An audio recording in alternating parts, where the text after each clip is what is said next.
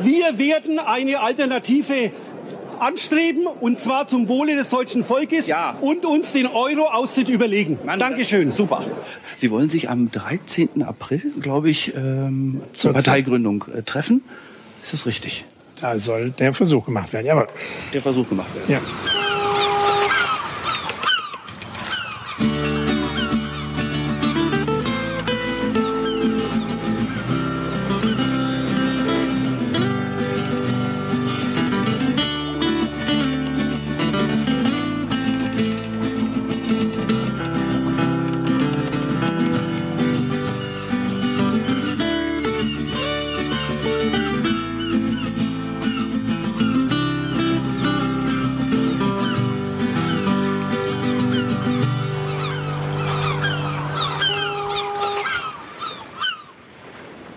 Willkommen zum Klabautercast 116. Heute sitze ich hier mit Thomas Wied, Fabio, Lütje und wir sprechen über die AfD, die Alternative für Deutschland. Vielleicht erstmal, wer sind meine Gesprächspartner? Fabio sitzt mir gegenüber, den kennen wahrscheinlich die meisten. Der kann sich mal kurz vorstellen, falls ihn doch jemand nicht kennt. Ja, hallo Maha. Ich bin im ähm, in der Piratenfraktion im Berliner Abgeordnetenhaus. Äh, sitze nicht unbedingt. Ähm, ich, also meine Themen sind jetzt nicht unbedingt äh, Wirtschaft oder Europa. Ich bin allerdings ab und zu Vertreter vom Alexander Spieß im Europaausschuss.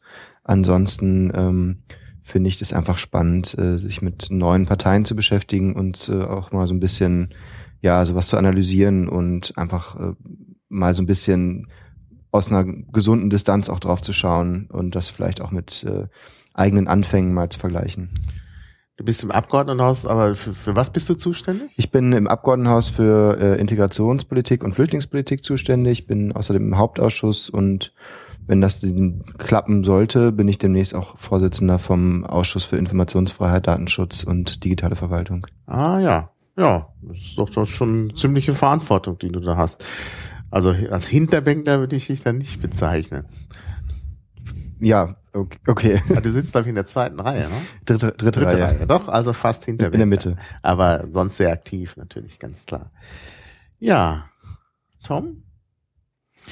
Ja, ich bin bei den Berliner Piraten im Landesvorstand gewesen, habe VWL und Philosophie studiert und habe mich mit der Eurokrise so ein bisschen auseinandergesetzt ähm, und war eben zusammen mit Fabio auch auf dem Gründungsparteitag der Alternative für Deutschland und kann da dann auch nochmal meine Eindrücke schildern. Ja. Und Lütje? Ich bin der Schülerpraktikant von Fabio. Aha. Äh, Im Abgeordnetenhaus? Ja. Da kannst du da kurz sagen, was man da so macht? Ähm, meistens hört man zu. Meistens hört man zu. Ja, also ich ähm, habe neben schriftlicher Arbeit eigentlich relativ wenig selbst gemacht. Mhm. Und wie lange? Bist du jetzt am Ende deines Praktikums, oder? Ja. Und wie lange warst du da? Zwei Wochen. Ah ja, und war interessant. Ja, auf jeden Fall. Mhm. Wo kommst du her? Ähm, achso, ich komme aus Tarmstedt in der Nähe von Bremen. Mhm. Kann man fast am Namen erkennen. Das ist so ein norddeutscher Name. Also, dass Ja. du jetzt nicht aus äh, Oberfranken kommst, davon sind wir ausgegangen. ja. Und wie bist du an das Praktikum gekommen? Ich habe mich beworben in äh, der ähm, ich weiß nicht mehr genau, ich glaube in der Geschäftsstelle in Berlin und ähm, dann hat mir geantwortet ein ähm, ein Typ aus Niedersachsen, aus Göttingen ähm, und mir die verschiedenen ähm, Stellen in Niedersachsen angeboten, wo man Praktikum machen könnte von den Piraten.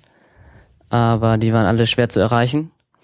Und ähm, dann, da ich Verwandte in Berlin habe, habe ich gedacht, kann ich auch direkt in Berlin ein Praktikum machen, denn das vorgeschlagen. Und Ja. Vielleicht wäre noch ganz lustig, wenn du mal sagst, wo du dich vorher beworben hast, die sich aber nicht zurückgemeldet haben. achso, ja, ursprünglich hatte ich mich beworben bei der beim Bundesverband für Computerspiele. Ähm, das ist quasi direkt um die Ecke der Parteizentrale von den Piraten. Mhm. Aber die haben sich leider nicht zurückgemeldet. Mhm. Und bist du selber Pirat oder? Nein. Nein. Aha. Äh, ja. aber irgendwie interessiert oder wie, wie ist das Verhältnis zu den Piraten mal so? Ehrlich gesagt, sicherlich wäre ich Mitglied, wenn ich mir vorher schon mal Gedanken ge- darüber gemacht hätte, irgendwo Mitglied zu werden. Aber ähm, ja, ähm, ich fand ähm, die gleich sympathisch, weil das alles mit Internet und Computer und so, das ist eigentlich genau meins. Und ähm, ich fand auch ansonsten so die ähm, ein, die politische Einstellung, also meine politische Einstellung spiegelt sich im Programm der Piraten am besten wieder. Aha, das hört man gern. ja, ähm, wir können dann auch gleich deine Sicht auf die AfD dann anschauen. Die ist ja vielleicht weniger äh, ähm, im Netz zu Hause, aber das müssen wir sehen. Ja, also erstmal Alternative für Deutschland. Was ist das überhaupt? Vielleicht Fabio mal kurz. Hm. Also, ähm, ja, Tom und ich waren ja jetzt äh, letztes Wochenende und haben die mal auf ihrem Gründungsparteitag besucht. Das heißt jetzt aber nicht, dass die äh, sich da quasi erst alle komplett neu zusammengefunden hätten. Also es gab äh, wohl schon vor einiger Zeit, vor ähm, ungefähr anderthalb Jahren, äh, ein Zusammenfinden von Professoren in so einem wissenschaftlichen äh, Gremium, ähm, die eben sich dort stärker vernetzen wollten, um den Euro-Ausstieg stärker auf einer wissenschaftlichen, aber auch politischen Ebene halt zu diskutieren. Äh, aus denen ist dann äh, wohl in der Folge diese äh, Wahlalternative 2013 entstanden. Äh, n, auch so ein loses Netzwerk, quasi eine, ein Verein, in dem dann diskutiert werden sollte, ob man eine Partei gründen will. Also ich, ich vermute mal, m, das gibt sich alles so ein bisschen den, den Anstrich von, wie damals bei den Grünen schon, wir kennen uns schon lange, wir arbeiten schon lange gemeinsam an diesen Themen und äh, die Parteigründung war dann für uns der nächste logische Schritt. Ob das dann tatsächlich alles so äh, äh, natürlich äh, entstanden ist oder ob das vielleicht eher schon sich äh, auch äh, länger geplant war, kann ich jetzt so nicht entscheiden. Ähm, Naja, ich habe ja einiges gelesen dazu und ich habe zum Beispiel auch gelesen, dass die äh, ursprünglich gar nicht die Idee hatten, eine Partei zu gründen, sondern mehr so eine Art Verein, der halt äh, Eurokritiker in allen anderen Parteien dann irgendwie bündelt. Ja, also ich, wie gesagt, ich kann nicht beurteilen, ob das, was die jetzt so kommunizieren, ähm, äh, ob das jetzt, ob das jetzt alles der Wahrheit entspricht äh, ähm, und ob die tatsächlich, also ich vermute mal, die hatten einfach verschiedene Modelle, ja, so ein hochwissenschaftliches äh, Gremium, ähm, was eben äh, als als äh, Lobbygruppe auch vor allem halt die Politik berät und denen halt äh, ähm, verschiedene äh, Ausstiegsmodelle skizziert oder eher doch stärker eine NGO, die halt äh, Vernetzung erreicht oder vielleicht auch stärker dann in Richtung Partei zu gehen und die haben sich dann halt einfach, ähm, nachdem sie ausgelotet haben, ob das halt möglich ist und ob das halt erfolgversprechend ist, dann halt dafür entschieden, jetzt nach einiger Vorlaufzeit dann die Partei halt zu gründen. So würde ich mir das jetzt erstmal äh, erklären. Was ist dein Eindruck, Thomas? Ja, vielleicht ist denen dann aufgefallen, als sie sich dann zusammen getroffen haben, dass ihnen auch noch paar andere Sachen als die Europolitik nicht so wirklich passt und sie sich dann nicht repräsentiert fühlen. Und ähm, dann im Zusammenhang damit, dass sie vielleicht gemerkt haben, okay, wir kommen mit unseren Ideen, unseren Vorstellungen bei vielen Leuten auch ganz gut an. Also stößt auf Widerhall. Das ist, ähm, das sind politische Positionen, die jetzt von der CDU zum Beispiel nicht mehr so vertreten werden, dass sie gesagt haben, ja, dann ähm, gründen wir da eben eine neue politische Partei und äh, heben das gleich auf eine größere Ebene. Was sind das für Positionen jetzt mal, wenn man vom Euro-Ausstieg absieht? Also es sind, ähm, so wie ich das Programm jetzt gesehen habe, größtenteils konservative beziehungsweise teilweise auch einfach reaktionäre Positionen in Bezug auf ähm, Europapolitik. Also dass man sagt, zurück zu mehr nationalen Gesetzgebungskompetenzen, ähm, dass, dass da sozusagen diesen Einigungsprozess zurückzudrehen. Auch ansonsten jetzt in der Integrationspolitik, ähm, dass man, also es geht so ein bisschen in den, in den Bereich, ähm, wir wollen weg von sogenannter Political Correctness im politischen Diskurs, von diesen ganzen Multikulti-Sachen ähm, und da schon, also Positionen rechts der CDU, die halt jetzt nicht mehr, ähm, ich glaube, ich weiß nicht, ob sie zur homosexuellen Ehe nicht auch was hatten. Also das ist so ein bisschen so konservative, äh, beziehungsweise vielleicht auch rechts davon Politik, die jetzt nicht mehr im Bundestag vertreten ist in der Form. Mhm. Mhm. Ja. Also ähm, eine Variante wäre natürlich, dass äh, sozusagen die Leute sich erstmal zu einem Thema treffen ähm, und schauen, ob sie ansonsten auch bei anderen Punkten auf einer Wellenlänge liegen und dann, wenn sie das feststellen, das ist so, dass sie dann sagen, okay, dann macht es Sinn, eine Partei zu gründen. Weil wenn, wenn man tatsächlich bei, außer, bei, außer bei dem einen Thema bei allen anderen Sachen halt über Kreuz liegt, macht es natürlich wirklich keinen Sinn. Mhm. Wäre halt eine, eine mögliche Erklärung. Oder es kann aber natürlich auch finanzielle Gründe haben, weil ähm, zum Beispiel der aktuelle Schatzmeister der AfD hat auf dem Gründungsparteitag schon gesagt, er hätte schon 400.000 Euro an Spenden und an Unterstützungsleistungen eingetrieben, äh, von denen auch 100.000 schon wieder ausgegeben wurden. Also Mhm. es kann natürlich auch sein, dass die Leute erstmal geguckt haben, ähm, können wir denn äh, möglicherweise einen Wahlkampf überhaupt ähm, finanziell stemmen? Wenn wir da glauben, das ist nicht möglich, dann brauchen wir auch jetzt keine Partei zu gründen, auch nicht bei der Bundestagswahl teilzunehmen. Also da gibt es verschiedene Erwägungen, von denen ich ausgehe, dass die im Vorfeld halt gelaufen sind. Es gibt auch noch äh, ganz interessant ähm, Positionen, die sich kritisch mit der Rolle von Parteien und der Struktur von Parteien auseinandersetzen, die es bei uns gibt in Deutschland. Also ähm, wo dann eben davon gesprochen wird, dass Parteien viel zu mächtig sind in, in der Bundesrepublik und ähm, dass die Strukturen da eben auch alle sehr verkrustet sind und man da nicht mehr so viel durchsetzen kann. Ähm, was wohl auch ein bisschen dafür spricht, dass sie vielleicht gemerkt haben, dass diese Vereinigung von eurokritischen äh, Menschen in bestehenden Parteien gar nicht so viel umsetzen könnte und ähm, dass sie da ein Stück weit weg wollen, so, ein, so eine Unzufriedenheit mit den etabli- etablierten Parteien eben auch, ähm, dass das dann auch dazu geführt hat, dass sie gesagt haben, okay, dann machen wir unser eigenes Ding. Aber äh, das würde ja auch bedeuten, wenn man über Verkrustung in Parteien spricht, dass man vielleicht eine andere Art von Partei auch macht, zum Beispiel mit äh, irgendwelchen partizipatorischen Ansätzen. Muss ja nicht gleich Liquid Democracy sein, aber das scheint doch eigentlich nicht der Fall zu sein. Ne? Also auf der Gründungsversammlung war das doch eher alles klassisch, oder? Naja, kommt drauf an. Also es ähm, sowohl als auch. Es gab diesen basisdemokratischen Ansatz, den man da immer wieder ähm, erkennen konnte. Es war, dieser Gründungsparteitag war ein, äh, ein Mitgliederparteitag, kein Delegiertenparteitag. Es waren da um die 1500 Leute äh, angereist und haben an dem Parteitag teilgenommen. Ähm, das heißt, das ist schon mal nicht vergleichbar mit dem, was äh, momentan bei etablierten Parteien stattfindet.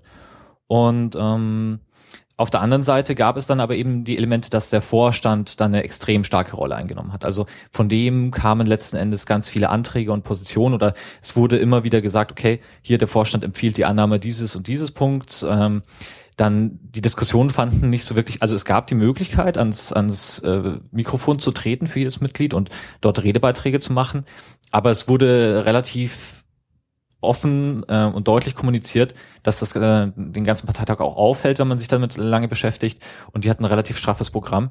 Insofern wurde auf der einen Seite eben schon versucht, so dieser ähm, demokratische, basisdemokratische An, äh, Anspruch, den sich irgendwie zu geben äh, und umzusetzen. Aber auf der anderen Seite ähm, hatte das nicht viel mit dem zu tun, wie wir das jetzt kennen. Also man muss ganz klar sagen, ähm, das, da ist natürlich ein enormer Zeitdruck jetzt. Die wollen im September bei der Bundestagswahl gewählt werden und äh, über fünf Prozent kommen.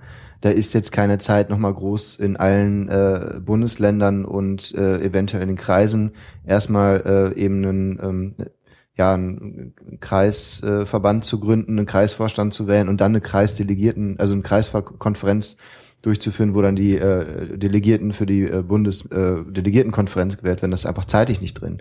Deswegen glaube ich, dass da die Tatsache, also faktisch ist es so, natürlich kann man es positiv formulieren, dass das wahrscheinlich der zweit- oder drittgrößte ähm, ähm, ähm, Parteitag äh, in der deutschen Geschichte war, äh, nach den größten Piratenparteitagen. Mhm. Ähm, dadurch, dass halt eben äh, tatsächlich 1500 Leute dort äh, abstimmungsberechtigt waren. Aber negativ äh, formuliert ähm, haben diese 1500 Leute halt tatsächlich kaum wirklich inhaltlich was beigetragen. Das Programm kam vom Vorstand und wurde nicht verändert. Ähm, und es war sicherlich einfach vor allem der Zeitdruck, dass man nicht vorher nochmal ähm, Delegierte wählen konnte einfach, sondern halt direkt die Leute hingeschickt hat und gesagt hat, jetzt könnt ihr hier auch beteiligen. Das war ist sicherlich nicht was, was jetzt äh, irgendwie in den Genen dieser Partei mit drin ist, dass man sagt, äh, wir wehren uns gegen ein Delegiertensystem. Kann ich mir nicht vorstellen. Ja, ja. Ist denn das überhaupt zu schaffen bis September? Ich meine, die müssten ja jetzt überall Landesverbände gründen, um dann Kandidaten aufzustellen, aus, äh, aufzustellen, denn die müssen ja aufgestellt werden auf Landesebene. Und dann müssen sie ja überall noch Unterschriften sammeln. Also ich meine, gut, die Piratenpartei hat damals äh, 2009, wenn ich mich recht erinnere, wenn ich mich recht erinnere, auch erst im Mai angefangen, Unterschriften zu sammeln. Aber da hatten, äh, also am 1. Juni oder so hatten wir dann auch alle Kandidaten zusammen und die Liste. Ähm, und äh, das wird doch jetzt ein bisschen knapp. Also ich sag's mal ganz deutlich, ähm, meine persönliche Meinung ist, äh, zeitlich ist es zu schaffen, aber unter ganz großen Kraftanstrengungen und mit ähm, großem, äh, also nicht ohne dafür auch Dinge über Bord zu werfen. Also dieser Gründungsparteitag, auf dem über ähm, das Programm nicht diskutiert wurde und bei dem äh, jeder ähm, Kandidat, der ähm, sich für den Vorstand beworben hat, äh, entweder null Minuten, also gar nicht kandidieren konnte, null Minuten Vorstellungszeit gehabt hat oder zwei Minuten Vorstellungszeit gehabt, ist natürlich ein ähm, ist natürlich erstmal einfach ein eine krasser Verzicht eben auf äh, demokratische Elemente, demokratische Prinzipien auch. Ähm, und genauso wird das jetzt weitergehen, ähm, wenn die das machen wollen. Zum anderen haben sie auch ganz klar gesagt, ähm, wir brauchen jetzt halt einen bestimmten äh, Geldbetrag, um auch bei der Bundestagswahl Chancen zu haben. Das heißt, wir Mhm. setzen uns selber kein Spendenlimit. Ähm, ähm, und ich gehe auch davon aus, dass die Landeslisten, die ja jetzt demnächst dann aufgestellt werden müssten, ähm, ich, ich weiß jetzt nicht, wie ich es formulieren soll, aber die können natürlich keinen vernünftigen Auswahlprozess durchführen, bei Ja. dem sie halt sicher gehen, dass die Leute da ihnen nicht um die Ohren fliegen. Das geht halt einfach Ja. in dem Zeitraum nicht. Ja. Also ich denke eben auch, dass ähm, ich denke, dass sie das hinkriegen werden. Auch wenn man sich jetzt die Begeisterung anguckt, auf, auf Facebook haben die jetzt, habe ich gerade nachgeguckt, von 24.000 Likes schon. Ähm, und, und Facebook ist jetzt vielleicht nicht gerade die Zielgruppe, die sie eigentlich haben. Ähm, es ist ein großes Empörungspotenzial äh, da bei den Mitgliedern und auch bei anderen Teilen der deutschen Bevölkerung. Ich denke, dass man da schon, wenn man in die richtigen Regionen geht, äh, also die werden dann in Berlin vielleicht nicht in Friedrichshain-Kreuzberg ihre Unterstützer Unterschriften sammeln, aber äh, gibt es sicherlich andere Bezirke, wo die leicht zusammenkommen. Ich gehe aber davon aus, also ich kann mir gut vorstellen, dass nicht alle ähm, äh, Bundesländer dann eine Landesliste aufstellen werden, weil ich me- meine Zweifel habe, dass sie da genü schnell genug das organisieren können und die Manpower dahinter kriegen. Ähm, und wenn, dann eben, wie Fabio meinte, unter großen Verzichten mit teilweise vielleicht skurrilen Figuren. Mhm. Ja, ja. ja, Lütje, du warst ja nicht dabei, äh, aber vielleicht hast du auch einen Eindruck von der AfD. Ich habe jetzt abgesehen davon, dass die die D-Mark wieder einführen wollen, beziehungsweise gegen den Euro sind, habe ich jetzt noch nicht so viel von denen gehört, muss ich ehrlich gestehen. Und ähm, Ja. aber ich finde schon die Grundidee, den Euro abzuschaffen, bisschen blöd. Ja, na, da werden wir dann ja auch noch äh, ausführlich drauf kommen. Ähm, aber ich würde sagen, wir bleiben erstmal noch so ein bisschen bei der Partei. Was sind das so für Menschen, die da zusammenkommen? Ihr wart auf dem Gründungsparteitag, die 1500 Leute.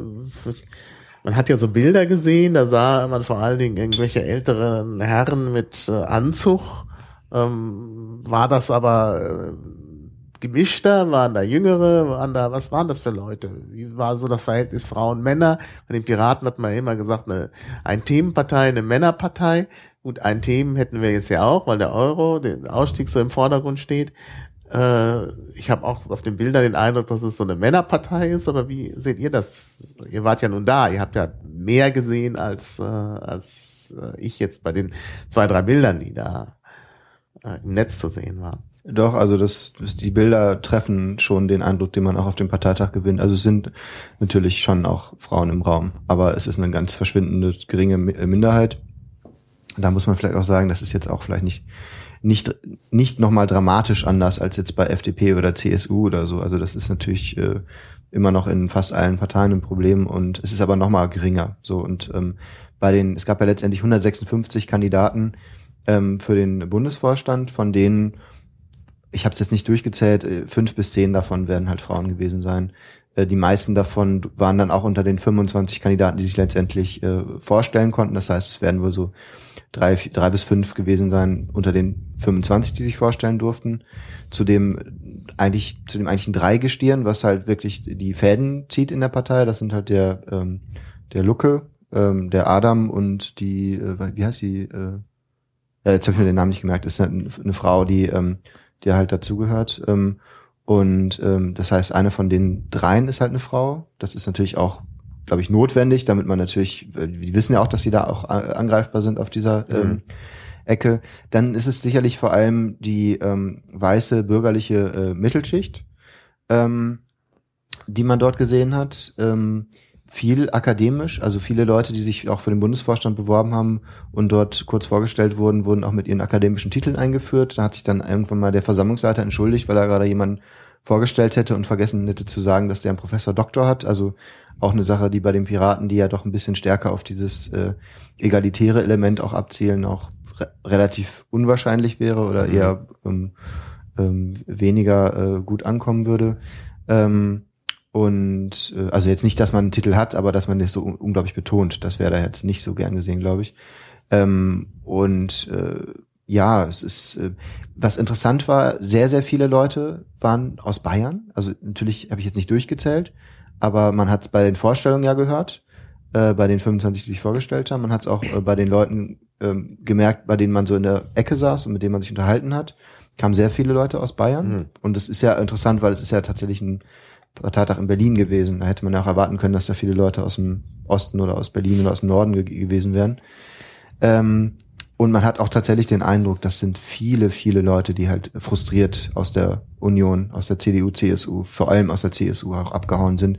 Man hat es ja auch in den letzten Monaten immer wieder gehört, dass Markus Söder oder andere CSU-Politiker ähm, auch diese also so euroskeptische Thesen auch angeklungen haben und dann das aber schnell wieder in eine Versenkung äh, verschwunden ist oder Seehofer dann irgendwie irgendwen zurückgepfiffen hat. Ähm, also man merkt ja deutlich das Potenzial für Euroskepsis in der CSU, was aber eben nicht wirklich äh, ausgeschöpft wird, weil natürlich das aufgrund von, sagen wir mal, Parteiräson oder vielleicht auch davon, dass Leute vernünftig äh, gerade ausdenken können, halt dann nicht wirklich äh, ernsthaft äh, äh, anklingt. Mhm. Also ich äh, von den Zahlen her äh, ist es wohl so, dass äh, ziemlich genau die Hälfte ähm, der Mitglieder aus äh, schon anderen Parteien halt ausgetreten ist. Mhm. Ähm, und die andere Hälfte halt eben äh, vorher parteilos war. Das ist, glaube ich, auch eine wesentlich höhere Zahl, als es bei den Piraten war. Da war es eben so, dass sicherlich äh, 70 bis 80 Prozent ähm, noch nie in der Partei gewesen war. Und von den Leuten, die halt vorher in der Partei waren, waren sicherlich drei Viertel vorher in der Union oder in der FDP. Also es ist ganz deutlich das äh, rechte, äh, bürgerliche, konservative Spektrum. Also, was Fabio anfangs meinte, das, das war auch mein Eindruck. Also fast keine Frauen tatsächlich. Die sind mir dann immer mal wieder aufgefallen, ah, da hinten ist so eine Frau. Ähm, die meisten tatsächlich Männer ab 50, würde ich sagen. Also ähm, man sah ganz häufig Männer eben dann mit grauen Haaren auch. Und das ist so das Bild, das ich da mitgenommen habe.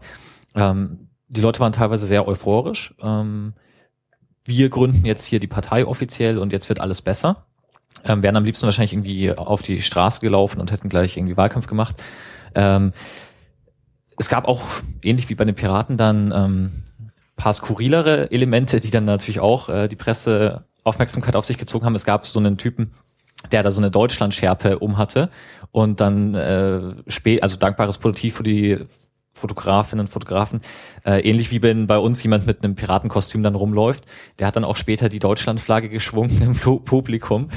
Ähm, und äh, also auch sehr skurrile Erscheinungen, aber insgesamt äh, so gesittetes ähm, Bürgertum, würde ich sagen. Ja. Männliches Bürgertum. Also es war auch tatsächlich, ähm, ich fand es auch sehr interessant, dass äh, fast alle Kandidaten, ähm, also ähm, wenn man sagen würde, Piraten stellen sich, sagen halt, ich bin 42, bin Systemadministrator äh, äh, Administrator und sagen da erstmal was über politische Vorerfahrung und sowas, würde man, würde da halt jeder sagen, ähm, also äh, Alter, Beruf, noch ein bisschen was vielleicht mehr zum Beruf, also zum Beispiel irgendwie akademische Titel, Zweitjob, keine Ahnung was, also mehr den Fokus darauf.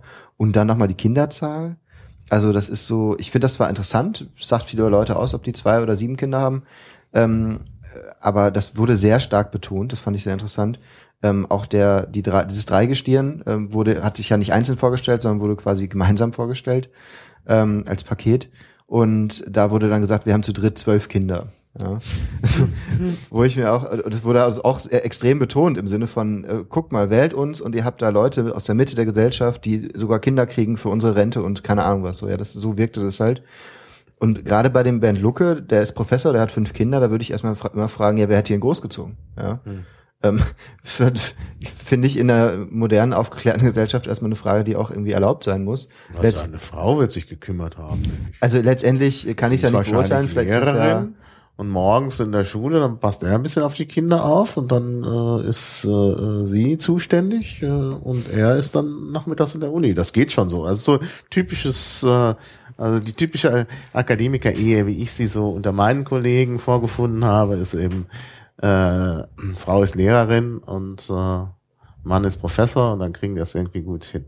Auch durchaus gemeinsam, aber natürlich in einem doch äh, relativ klaren Rollenverhalten und der Mann ist halt derjenige, der halt das meiste Geld nach Hause bringt.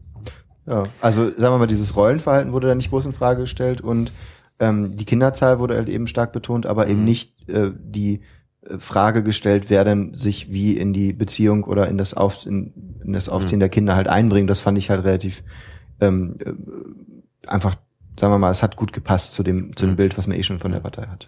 Es wird auch an einer Stelle im Programm tatsächlich gesagt, dass die Familie irgendwie das Rückgrat der Gesellschaft oder sowas Genau. ähnliches ist. Also da auch wieder eine, eine sehr traditionelle Ansichten. Naja, und da leitet sich dann möglicherweise auch, äh, leiten sich dann Haltungen ab, äh, die dann vielleicht gegen die Homo-Ehe oder so Genau, ja. antreten, ne? Obwohl das ja auch nicht unbedingt logisch ist. Also Das heißt ja nicht, dass man äh, gegen Familien ist. Äh, Also naja, gut. Aber sowas äh, hört man dann oft. Aber gut, da, das ist jetzt Mutmaßung, das habe ich jetzt im Programm nicht gesehen. Wohl aber in Äußerungen Einzelner, ja, Kandidaten, die sich da auch gegen die Homo-Ehe positioniert haben. Aber das stand nicht im Programm.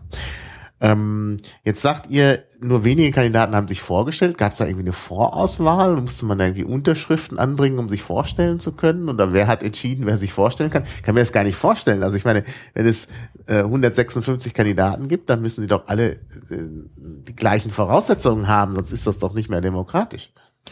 Tja, ähm, ich finde das auch ganz spannend. Ähm, wir werden sicherlich, äh, also ich hoffe mal, dass von, von den ähm, 156 Kandidaten jetzt auch einige vielleicht nochmal in, in einem Präzedenzverfahren das durchfechten, was wir uns als Piraten auch schon seit Jahren immer fragen, bis wohin dürfen wir eigentlich zum Beispiel Kandidatenvorstellungen auch verkürzen oder eben auch mal Leute rausfiltern vor der eigentlichen Vorstellung.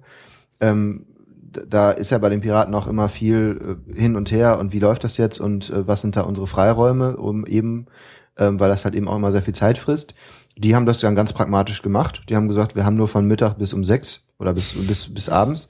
Ähm, Wenn es 156 Kandidaten gibt, dann ähm, schreiben wir erstmal alle Namen äh, auf. Ähm, dann gibt's eine Abstimmung. Ähm, das Wahlverfahren weiß ich jetzt nicht, das hat, glaube ich, Tom noch recherchiert. Ähm, und von den 25, die am meisten Stimmen bekommen, äh, Ah, dürfen ja. sich, diese 25 dürfen sich zwei Minuten vorstellen. Und die zwei Minuten wurden auch krass radikal wirklich eingehalten. Mhm. Also nach zwei Minuten zehn wurden die Leute auch von der Bühne gepfiffen. Und Ah, äh, die Leute, die halt eh schon im Vorstand saßen, die wussten schon, ähm, sie wussten schon sehr deutlich, äh, wir sind hier so bekannt, wir müssen nicht irgendwie ähm, äh, lange reden oder so. Dieser, deswegen wurden auch quasi diese drei Leute, die jetzt am bekanntesten sind, auch ähm, einfach quasi einmal kurz zusammen vorgestellt und dann wurde mit dem Verweis darauf, dass man ja jetzt seine Redezeit quasi den anderen noch zur Verfügung stellt oder schenkt, dann eben auch verzichtet unter großen Applaus, was natürlich auch kompletter Blödsinn ist, weil die anderen Leute hatten ja trotzdem nur zwei Minuten Zeit. Ähm, aber das war dann auch klar, dass sozusagen natürlich der bestehende Vorstand und die Leute, die eh schon überall in allen Medien auftauchen, äh, natürlich überhaupt keine äh, wirkliche ernsthafte Konkurrenz jetzt äh, hatten. Mhm. Dadurch, dass halt die anderen Leute kaum wirklich echte Zeit hatten, sich vorzustellen. Naja.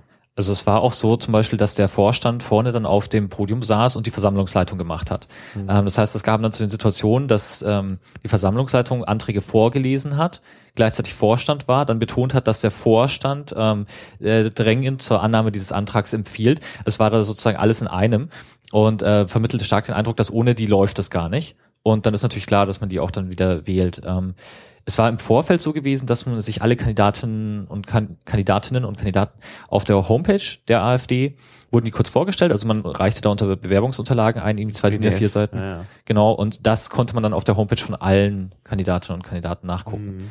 Aber dann, wie gesagt, relativ schnell diese Vorauswahl, wer darf sich vorstellen. Mhm. Ähm, das war der Moment, wo wir dann gerade auf den Parteitag kamen. Wir mussten da erst gucken, wie können wir uns irgendwie akkreditieren lassen, wie können wir da reinkommen. Gab ja Security und alles. Ähm, Ihr war, seid dann wieder reingekommen als Gäste oder als Presse oder? Also letztendlich ist es so, dass die, ähm, ähm, also es war, ich, ich weiß jetzt nicht genau, wie ernst sie das alles gemeint haben, aber sie haben halt irgendwie um Voranmeldung gebeten. Ähm, sie haben halt, also man muss auch wirklich sagen, sie haben sich schon Mühe gegeben. Sie hatten ja erst mit 400 äh, Teilnehmern gerechnet, haben dann letztendlich gemerkt, das werden doch wesentlich mehr. Ähm, das Ganze fand ja im, Hot im Hotel Interconti äh, statt. Ähm, und äh, da haben sie dann eben auch äh, zusätzliche Stühle noch reingeholt, sodass 1500 Leute darin Platz hatten, hatten noch einen, ähm, einen Presseraum, ähm, äh, nochmal extra Stühle und so. Und ähm, Besucher wurden eben auch zugelassen, aber auch nur irgendwie unter bestimmten Voraussetzungen. Das wirkte zum Teil auch ein bisschen willkürlich. Ähm, bei mir war es letztlich so, ich habe einen Presseausweis. Ähm, ich habe dann gesagt, ich bin freier Journalist, ich würde gern rein und habe dann eben auch ähm, ja mich da reingequatscht. Ähm, und ähm, ja, Tom hat äh, gesagt, dass er also schon auch Vorlesungen von einem Professor besucht hat, der dort eben im wissenschaftlichen Beirat sitzt und ähm, ist darüber dann eben auch als, äh, als Gast zugelassen worden. Also es Mhm. ging dann halt schon, aber man musste dann schon erstmal auch ähm, sehr selbstsicher auftreten, damit man da reingelassen wurde. Das wurde übrigens nicht von Parteimitgliedern oder von irgendwelchen Securities oder so gemanagt, sondern das war halt ein, die halt die ähm, ganze Akkreditierung und so gemacht haben, war halt ein eigen, eigener bestellter Hostessenservice.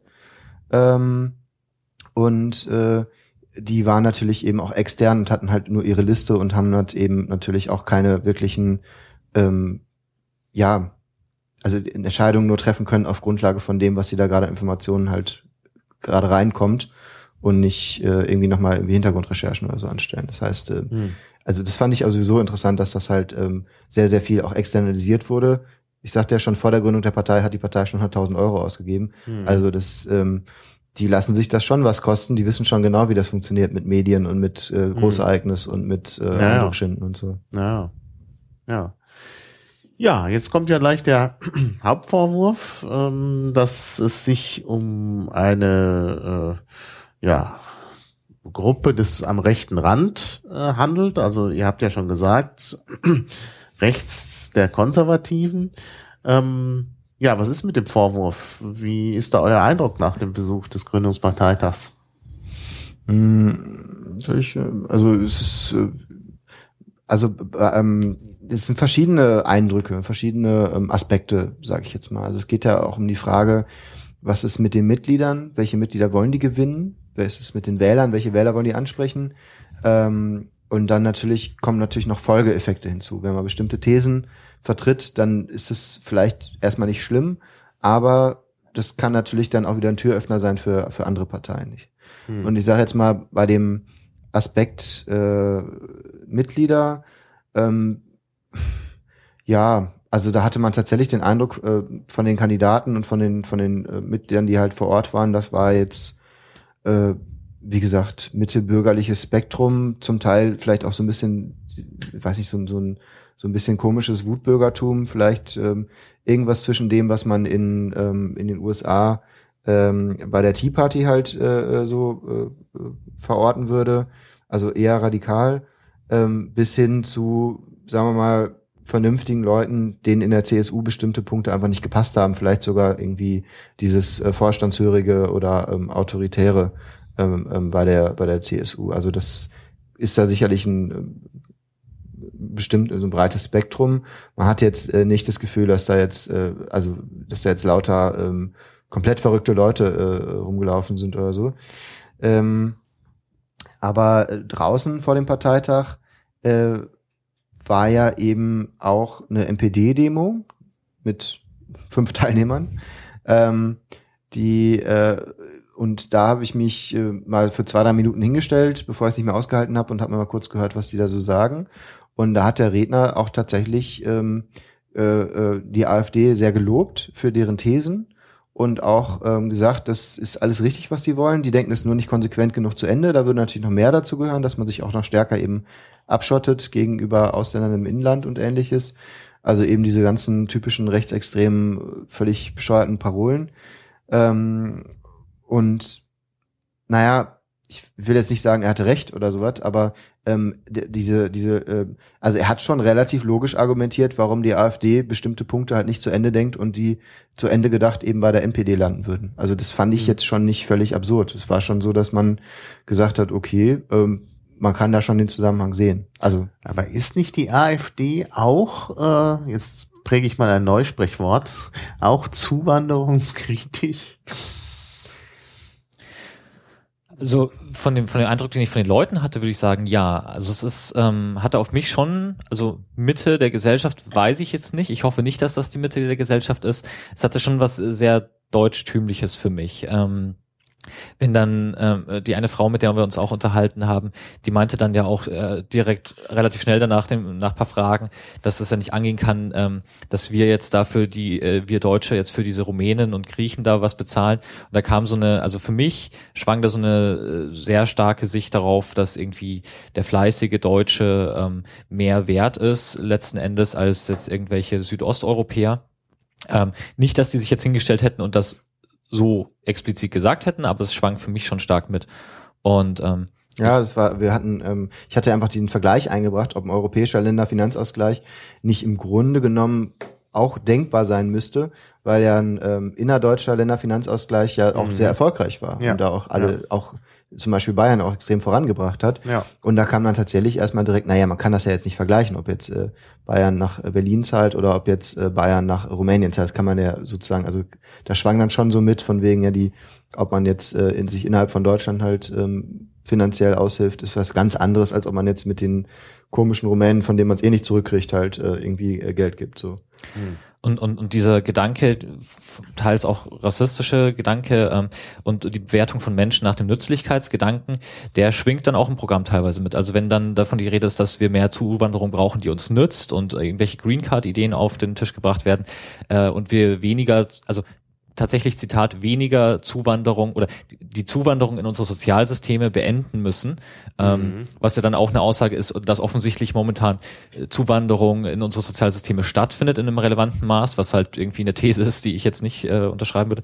Ähm, und dass man davon eine Abkehr wünscht, dann ähm, ja geht es halt stark in diese Richtung. Ja, ja. Und äh, ich meine, wir hatten ja bei anderen äh, rechtspopulistischen Parteien, zum Beispiel bei der Freiheit, ja eben auch dieses, äh, ja, kann man schlecht benennen. Hass auf den Islam ist vielleicht am besten, äh, das ist vielleicht die beste Bezeichnung. Islamophob ist immer schwierig, weil das äh, Phob, weiß man nicht so genau, was damit gemeint ist. Ähm, hat man sowas nicht äh, auch dort bei der AfD beobachten können? Ähm, Also ich persönlich jetzt nicht. Ähm, Im so Stichwort ähm, irgendwie Hashtag Islam kam gab es da aus meiner Sicht gar nicht.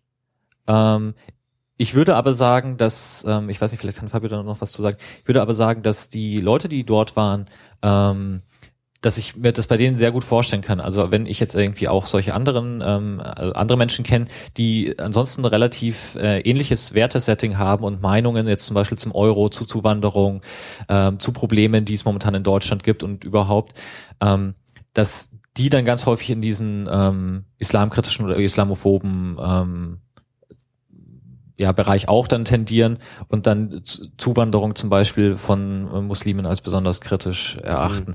Vor Ort habe ich jetzt aber nicht Äußerungen in die Richtung gehört. Also es wurde nicht, äh, es wu- wurde über das Thema Islam kam nicht vor. Ähm, aber was mir schon aufgefallen ist, ist halt viele der Leute, die sich vorgestellt haben, auch irgendwie ihren christlichen Hintergrund, auch ihre ähm, ihre Verwurzelung im ähm, im europäischen Abendland und so halt auch sehr stark. Es waren ja auch alles, ich vermute mal weiße Christen, die sich vorgestellt haben ähm, und dass sie das auch sehr stark betont haben.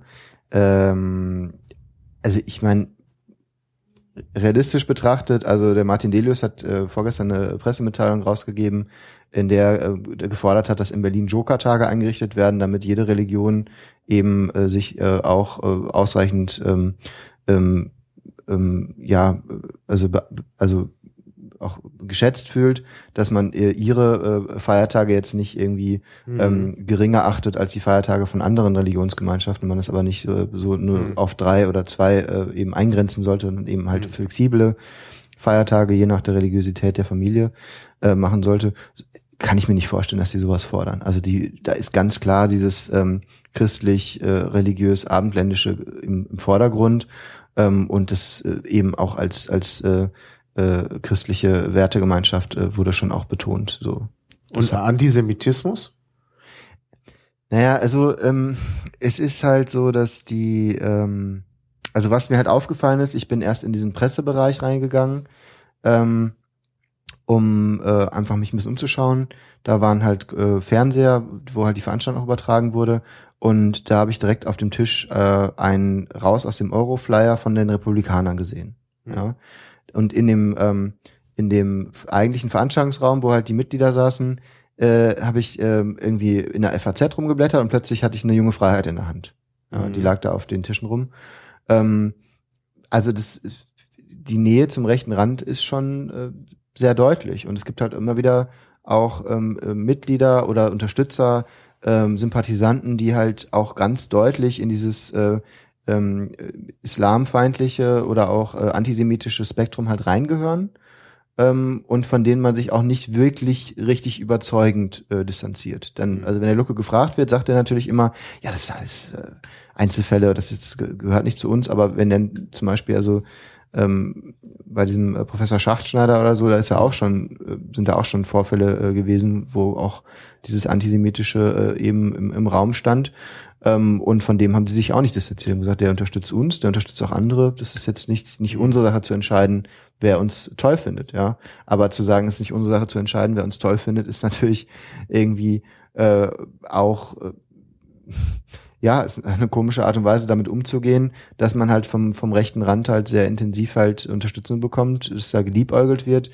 An dem Tag ging auf Twitter das Gerücht rum, dass man eine Fusion mit den Republikanern erwägt, wo ich einfach, sollte ich sagen muss, kann ich mir aus strategischen Gesichtspunkten nicht vorstellen, dass man äh, sowas macht, weil die gemeinsame, die sind ja schon in, zu Niedersachsenwahl sind die ja schon gemeinsam mit den Freien Wählern angetreten, hat nur 1,1 Prozent und haben das auch im Nachhinein quasi als äh, Fehler bezeichnet. Insofern äh, ist es Blödsinn, aber das ist halt erstmal auch, äh, also ist jetzt nicht von der Sache her nicht, nicht äh, unglaubwürdig oder so. Also die sind in die Richtung halt extrem anschlussfähig, sowohl was ähm, Islamophobie oder Islamhass angeht, als auch ähm, Antisemitismus. Wenn man sich anguckt, dass da zuwanderungskritische Positionen eingenommen werden, dann ist dann sozusagen, also und, und gerade wenn man dann irgendwie die Forschung hat, ja, gerade jetzt irgendwie Menschen aus muslimischen Ländern, die integrieren sich hier nicht gut und so weiter, das steht nicht im Programm, aber das wäre was, was man da reinschreiben könnte oder zumindest denken könnte, ohne dass es irgendwo anecken würde, sondern wenn ich jetzt äh, ein islamophober Mensch wäre und mir überlegen würde, in welche Partei trete ich ein, dann würde ich sagen, ja, nicht unbedingt die Freiheit, die haben das zwar expliziter, aber die sind, haben halt auch nicht so die Chancen, da würde ich dann vielleicht eher zur AfD gehen. Das gleiche beim Antisemitismus. Die grenzen sich ab von, ähm, von diesem, vom politischen Diskurs, der aus deren Sicht irgendwie von Political Correctness geprägt und, und, ähm, und äh, eingeschränkt und beschränkt ist. Und ähm, und da ist jetzt auch wieder nichts gegen, also nichts Antisemitisches dabei, aber gerade diese, diese, diese Gedanke, dass irgendwie man darf nicht mehr sagen, was man denkt, sondern immer diese Political Correctness, das ist natürlich eine Sache, die dann ähm, auch bei, beim Antisemitismus immer wieder kommt so, man darf hier gar nichts mehr sagen, ohne da als Antisemit bezeichnet zu werden. Das heißt, auch eine Sache, die da sehr anschlussfähig wäre. Und ähm, auch als Antisemit würde ich dann da ähm, potenziell bei der AfD eintreten, weil ich da sicherlich auch Gehör finden würde und da nicht jetzt irgendwie, also ich würde mich da wohlfühlen, sage ich mal, wenn ich Antisemit oder, oder Islamophob wäre. Es ist ja im Grunde auch eine Art Anti-Internationalismus. Das muss man auch so ganz das deutlich ist, deshalb ansprechen. habe ich die Frage ja gestellt. Ist ja oft so bei, bei Globalisierungskritikern, dass so eine äh, pauschale USA-Kritik verbunden wird mit einer Israel-Kritik und dann ist man schon in so einem Bereich, wo dann gesagt wird, naja, Schuld ist irgendwie das internationale Kapital und naja, das internationale Kapital, ja, dann ist man schon sehr schnell beim Judentum. Das ist halt genau diese, diese Argumentation, die man oft findet in äh, rechten Kreisen, äh, die man zum Beispiel in der jungen Freiheit, gut, ich lese die junge Freiheit nicht regelmäßig, äh, ein, ein Bekannter von mir, der allerdings über alle Zweifel erhaben ist, weil er bei der S äh, SPD aktiv ist, der sagt immer, man muss den politischen Gegner im Auge behalten und liest die junge Freiheit immer, wenn da was über die Piraten drin steht, reißt er das raus und schickt mir das äh, früher über die Uni-Hauspost zu.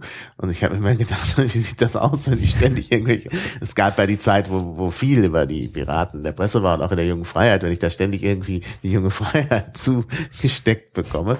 Äh, und ich konnte das halt lesen und es ist mir schon äh, aufgefallen, also vor allen Dingen ist mir immer aufgefallen, dass sehr äh, schnell gehetzt wurde in der jungen Freiheit gegen die Piraten, aber auch gegen andere ich kriegte ja dann immer so eine ganze Seite, wenn man dann die anderen Artikel liest. Äh, und dass da eben immer dieses latente äh, Weltverschwörungsding auch äh, zum Vorschein kommt. Und das finde ich schon problematisch. Also das, das ist ja bei dieser ganzen EU-Kritik auch gleich mit dabei, dass irgendwie mhm. Hier unsere wunderschöne Nation, die wird da irgendwie von Brüssel aus jetzt gesteuert, wir müssen mehr ja. zurück zu unseren Wurzeln und so weiter ja. und so fort. Ähm, hat man da ja auch gleich mit dabei und mhm. war da auch spürbar so. Mhm. Ja, es, ähm, ich, da wurde auch ähm, von, von einigen Seiten gesagt, ähm, dass, also man hat sich, man fragt, also man fragte sich ja doch, äh, was, was denken die eigentlich? Äh, ist Merkel, ob, also ob Angela Merkel eine völlige Idiotin ist, ja, dass ja. sie halt nicht äh, einfach äh, von, von sich aus irgendwie erkennt, dass die Linie der AfD halt die einzig wahre ist. Ähm, und äh, da kam dann tatsächlich als Begründung, nein, äh, das ist das Problem ist einfach, dass Merkel halt von Brüssel ferngesteuert ist. Mhm. Oh, und da dachte ich mir so, also die, die Wahrscheinlichkeit, dass Merkel von Brüssel ferngesteuert ist, ist, unabhängig davon, dass ich es nicht glaube, ähm, wesentlich geringer, als dass Brüssel von Merkel ferngesteuert ist, nach den Erfahrungen der letzten Jahre, wo halt immer wieder äh, sich die Europäische Union ähm, auf eine Linie begeben hat, die von Deutschland und Frankreich äh, gemeinsam oder nur von Deutschland quasi vorgegeben wurde. Ja. Ja. Also es ist, weiß ich nicht. Also es ist irgendwie, ähm, man gibt halt äh, äh, gewisse Souveränitätsrechte nach oben ab ja. ähm, in einem äh, Prozess, der halt äh, vorher abgesprochen wurde. Ähm, das kann man kritisieren oder auch nicht, aber es ist ja nicht so, dass man danach irgendwie äh, ferngesteuert ist. Und gerade in Deutschland, in der Europäischen Union, das ist wirklich völliger Quatsch. Mhm. Mhm. Ja. Naja, jetzt äh, stellen wir uns mal vor, äh, es gibt einen, äh, es kommt jemand auf euch zu und sagt, bitte unterschreibt doch, dass diese Partei in den Bundestag äh, kommt. Ne? Also das berühmte Unterschriftensammeln zur Wahlzulassung. Da kann man jetzt natürlich zwei Positionen vertreten. Man kann sagen, ich bin guter Demokrat und ich finde, da soll sich jeder zur Wahl stellen. Ich unterschreibe für die. Ja, also wir müssen ja nicht mehr für die Piraten unterschreiben, man kann ja immer nur für eine. Kann man ja für die AfD unterschreiben. Oder man sagt, nein, also das ist hier so ein Rech am rechten Spektrum, im rechten Spektrum ist das, das, äh, ne, da sagt man kein Fußbreit, will ich nicht unterschreiben. Also wie würdet ihr euch verhalten? Also ich würde jetzt für die nicht unterschreiben ähm, weil ich nur für Parteien unterschreibe, die, die ich zumindest inhaltlich mindestens 60, 70 Prozent auch irgendwie unterstützenswürdig finde. Mhm. Ähm, man kann natürlich irgendwie, also es gibt da ganz unterschiedliche Motivationen, so eine Unterstützungsunterschrift zu leisten. Das kann, mhm. also viele haben das, wenn ich da rumgelaufen bin und mit denen gesprochen habe, auch einfach aus rein strategischen Erwägungen gemacht. Da haben auch CDUler unterschrieben, die gesagt haben, ja super, das linke Spektrum spaltet sich weiter auf, finde ich total klasse, ja. Ähm, genauso mit der Motivation können wir auch für die AfD unterschreiben, dass man sagt, das mhm. rechte Spektrum spaltet sich weiter auf und macht es schwieriger für Merkel, eine, mit einem ähm, konservativ-liberalen Bündnis äh, weiter zu regieren. Ähm, aber das, aber das fände ich schwierig. Also aus strategischen Erwägungen zu unterschreiben, finde ich jetzt irgendwie komisch. Aber ich habe tatsächlich für die Piraten einen CDUler gewonnen für eine Unterschrift mit der Argumentation, er sei doch richtiger Demokrat und wäre für die Vielfalt. Und das fand er überzeugend und hat dann auch unterschrieben, hat mich natürlich gefreut. Ja. Jetzt ist die Frage, wie sieht man das bei der AfD? Thomas. Also ich sehe das im Prinzip ähnlich wie Fabio. Es ist auch die Sache, also genau wie Nazis oder Neonazis auch einen ähm, Anspruch darauf haben, vor Gericht dann irgendwie verteidigt zu werden, sage ich dann aber, ja, ist richtig so, ist auch gut so und wichtig so, aber das muss dann ich nicht persönlich machen. Ich würde die nicht mhm. verteidigen. Ähnlich sehe ich das da. Ja, ähm, die sollen dann auch äh, zu den Wahlen antreten und, und diese äh, alle Möglichkeiten haben, aber ich unterstütze das nicht persönlich. Ich bin, äh, und es sind irgendwie Unterstützer, äh, Unterschriftenlisten und, ähm, und ich ja. bin kein Unterstützer dieser, dieses politischen Gedankenguts. Lütje, was würdest du tun? Ich würde auch nicht unterschreiben. Ich sehe das da ähnlich. Also ich würde auch nicht, ja, ich würde auch nur für Parteien unterschreiben, die ich auch, ähm, hinter denen ich persönlich auch mich auch persönlich stellen kann und sagen kann, ja, das finde ich gut, was die machen. Mhm. Und ähm, Ja. Da gehört die AfD nicht zu und ich würde zum Beispiel auch gar nicht für die CDU oder FDP unterschreiben. Ja, die, bra Aus für die brauchst du Grund. nicht zu unterschreiben, weil die schon im Theoretisch gesehen. Ja, theoretisch ne? gesehen, ja. ja. Ja, ja, gut, das ist ein interessanter Punkt. Also, ja, äh, da, ich habe nie darüber nachgedacht, ob ich für die CDU oder FDP unterschreiben würde, aber ich würde natürlich nicht für die AfD unterschreiben, eben genau aus dem Grund, weil ich eben der Meinung bin, dass äh, Rechtspopulismus wirklich gefährlich ist. Und selbst wenn man sagt, na ja, das ist noch nicht so richtig rechts, rechtspopulistisch, das können wir gleich nochmal sehen, aber das ist halt genau dieser Bereich, wo ich äh, eine gewisse Gefahr sehe. Und das kann ich nicht so ohne weiteres vorbehaltlos unterstützen. Deshalb würde ich auch nicht unterschreiben. Also bei den Unterstützerunterschriften ist natürlich, ähm, das habe ich so ein bisschen in Brandenburg erlebt beim Sammeln 2009. Da ist ja das große Problem, wenn man halt rumläuft und äh, ähm, irgendwie bestimmt, weiß ich nicht, also gefühlt 99 von 100 Leuten, die man anspricht, sagt, ich habe keinen Bock äh, auf äh, Parteien, ich finde die alle doof, die sind alle korrupt oder so und äh, bin sowieso irgendwie frustriert von dem äh, äh, politischen System. Ähm, und die wenigen, die man dann trifft, die durchaus politisch interessiert sind und auch sagen, ich habe meine Hoffnung jetzt noch nicht verloren und so, sagen dann, ja, aber ich bin jetzt Mitglied bei der SPD oder Mitglied bei den Linken oder keine Ahnung was und unterschreiben dann halt nicht, einfach aus dem Grund, dass sie sagen, weniger Konkurrenz ist besser. Das ist dann halt problematisch. Ähm, aber ja, letztendlich ist die Motivation zu unterschreiben oder nicht zu unterschreiben halt bei jedem Menschen unterschiedlich. Da gibt's ja auch keine offiziellen Vorgaben für. Ja, ja. Also ich würde schon unterschreiben, wenn zum Beispiel, sagen wir mal, eine neue liberale Partei sich gründet, weil die FDP irgendwie verbrannt ist als neoliberal und das jetzt nicht irgendwie auch eine rechtspopulistische ist, das kann ja leicht passieren, wir haben das ja bei der Freiheit gesehen, äh, dann könnte ich mir schon vorstellen, dass ich sage, ja, bereichert das Spektrum, würde ich jetzt nicht unbedingt wählen, aber wow, warum soll da nicht eine neue FDP in den Bundestag? Also da hätte ich jetzt weniger ein Problem. Also ich würde mir das natürlich schon genau ansehen, was ich da unterschreibe. Aber an sich könnte ich mir schon vorstellen, äh, dass man dafür die Vielfalt ist. Also ich hätte auch, wenn ich jetzt kein Pirat wäre, wahrscheinlich für die Piraten unterschrieben, weil mir das äh, einleuchtete. Ähm, aber wie gesagt, hier sehe ich halt das Problem, dass es halt wirklich äh, naja, so eine Grenzwertigkeit sehe ich da beim rechten Rand und eben, wie gesagt, Rechtspopulismus halte ich wirklich für gefährlich. Aber wir, wir müssen das mit dem Populismus dann vielleicht noch ein bisschen äh, näher uns anschauen. Also vielleicht sollte man mal ganz deutlich sagen, wenn man halt irgendwie raus aus dem Euro ähm, als Zitat bei Google eingibt, kommt man halt direkt auf eine NPD-Seite. Ja, ja, Ja, das ja. ist äh, Genau. Aber ich habe eben AfD gegoogelt, der erste, an die oberste Anzeige. Bei Google ist da auch ähm, ein Artikel aus der jungen Freizeit. Äh, Freiheit. Genau, ja, ja. Freiheit. Ich sag ja, das ist halt eben, eben ein bisschen das Problem bei der ganzen Sache. Und ähm, ja, also genau, die junge Freiheit ist nun wirklich äh, eine Zeitung, vor der ich warnen würde. Also aus eigener Erfahrung, weil ich halt diese Hetzartikel dort auch äh, lesen musste, nicht nur über die Piraten. Es ist nicht, es ist nicht das, was man lesen will. Ja, ich biete meinen Gästen hier äh, Wasser an. Und, äh, das klappert manchmal ein bisschen. Oder es gibt dann dieses äh, Geräusch beim Eingießen. Ja, ähm, gut, kommen wir doch mal auf die Hauptforderung raus aus dem Euro. Ganz kurz, Ja. Das sah gerade so aus, als wolltest du da noch was Ja, ausführen. ja, Entschuldigung, genau. Entschuldigung, Ähm, das war, da Hier jetzt, wird immer von Rechtspopulismus gesprochen, aber ich sehe gerade ähm, in der Zeit zum Beispiel steht, äh, dass die AfD ihr größtes Wählerpotenzial bei zum Beispiel Linkspartei-Wählern hätte. Wie geht das denn?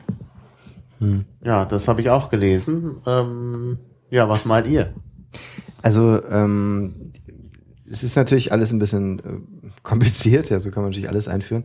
Nee, also es ist natürlich so, dass äh, also äh, ich, ich würde sagen, das können wir am besten eigentlich mit dem kombinieren, was wir gleich machen wollen, nämlich mal über den äh, möglichen oder unmöglichen Euro-Ausstieg äh, sprechen.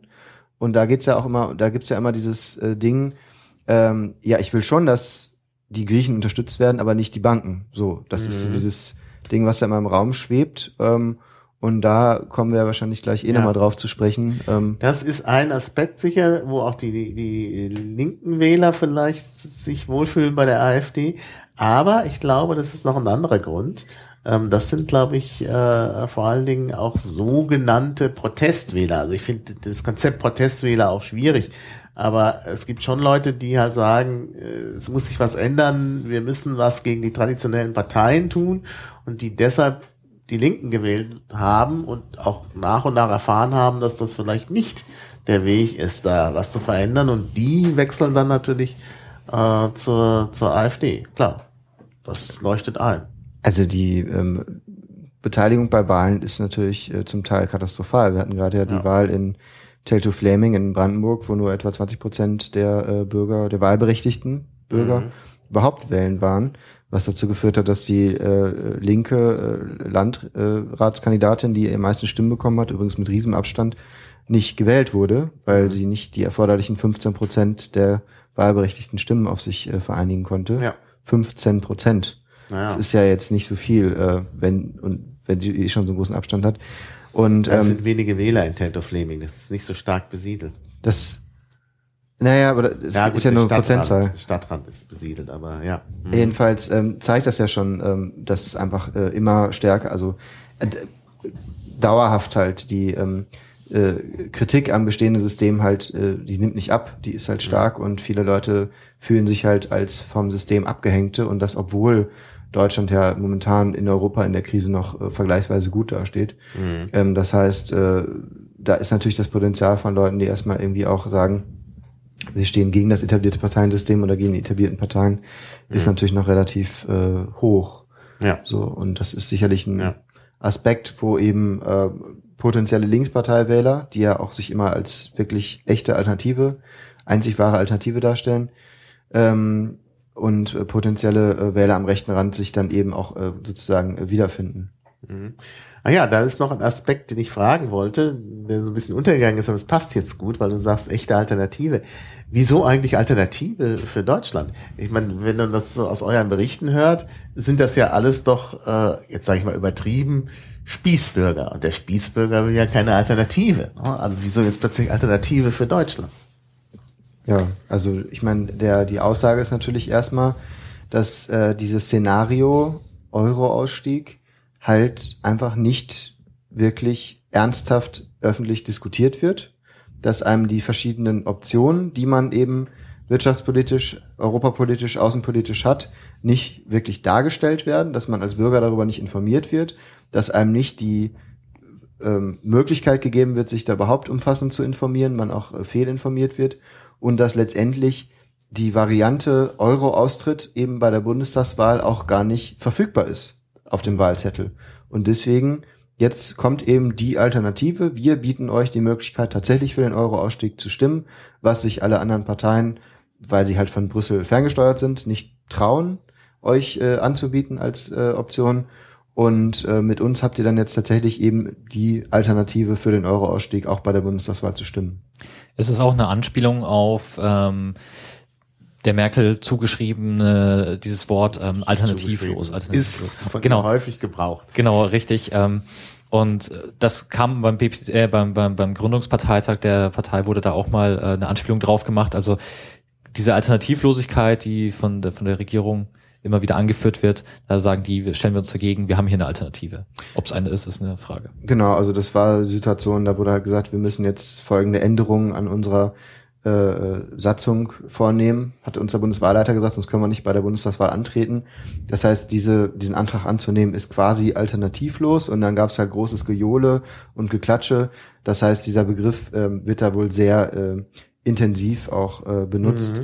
Ähm, witzigerweise, ähm, äh, was ich halt wirklich krass fand, war halt natürlich die Tatsache, dass, ähm, dass das gesamte äh, Wahlprogramm, was ja abgestimmt wurde, auch alternativlos war. Da wurde ja nicht drüber diskutiert. Das heißt, die sogenannte Alternative hat tatsächlich ihren äh, Mitgliedern auf dem Parteitag nicht die Möglichkeit gegeben, äh, über Alternativen zum äh, vor, vom Vorstand vorgeschlagenen Programm zu diskutieren, äh, was natürlich ein bisschen äh, lustig ist, wenn man eben diese Alternativlosigkeit bei Merkel halt immer auch ähm, kritisiert. Also es ist ein bisschen so eine alternativlose Alternative im momentanen Zustand. Und was, was auch lustig war, das ist nur jetzt so am Rande, ähm, oder auch einfach auffällig war, als dann darüber diskutiert, also als dann einmal angesprochen wurde, dass man jetzt nicht die Zeit hätte, so lange zu diskutieren, ähm, hat dann einer irgendwie noch äh, auch am Mikro gesagt, man befinde sich ja auch nicht an, auf einem Piratenparteitag. Das heißt, das heißt, äh, Piratenparteitage sind dort anscheinend äh, sowohl im Positiven als auch im Negativen als äh, als Debattenschlachten verschrien. Das finde Ja. ich eigentlich ganz sympathisch, auch Ja. wenn ich den Parteitag in Bochum tatsächlich ein bisschen zäh fand. Mhm. Ja, aber da wird diskutiert. Da gehen halt dann auch alle ans Mikrofon und alle 156 Kandidaten hätten sich mit gleicher Zeit vorstellen können. Ja. Ja, ich würde sagen, dann kommen wir doch mal zu der Frage Euro-Ausstieg. Da steht ja im Programm nur raus aus dem Euro. Also irgendwie steht doch nicht, wie es funktionieren soll. Ich meine, gut, das ist jetzt ein bisschen der Vorwurf, den wir auch beim Piratenprogramm ab und zu hören, wenn wir da sagen, öffentlicher ÖPNV äh, soll ähm, fahrscheinlos sein und, und Umlage finanziert, dann fragen die Leute auch immer, wie soll das denn finanziert werden und so. Klar, also die Piraten hatten da auch Ideen. Wie ist es denn bei der AfD? Ich meine, das sind jetzt alles äh, auch, auch äh, Leute, die vielleicht darüber nachgedacht haben. In der Führungsspitze sind halt Wirtschaftswissenschaftler. Ja, haben die nachgedacht oder ist das wirklich nur plakativ raus aus dem Euro? Ich würde sagen, ähm, beides ein bisschen. Ähm, oder beides sehr stark, um genau zu sein. Ähm, es gibt bei dieser Partei eine ziemlich starke Zweiteilung zwischen auf der einen Seite der Basis und auf der anderen Seite der Führungsriege. Ähm, zeigt sich in mehreren Bereichen, also sowohl, dass die Basis schon eher danach recht offen ist, während, man, während ich das bei der Führungsriege nicht sagen würde. Das sind ähm, tatsächlich dann Professoren, äh, Professoren aus der Mitte der Gesellschaft. Ähm, und das zeigt sich auch in, in diesem Feld. Ähm, die Führungsriege, die hat das alles ganz gut durchdacht. Ähm, in Gesprächen mit Leuten aus der Parteibasis haben wir aber festgestellt, dass das bei der Basis nicht angekommen ist. Die stoßen da relativ schnell an die Grenzen ihres Wissens und verlieren sich in irgendwelchen ähm, Plattitüden und, und, und Widersprüchen. Und da merkt man wirklich, dass auch worüber sie abgestimmt haben, haben sie nicht verstanden, äh, vielfach.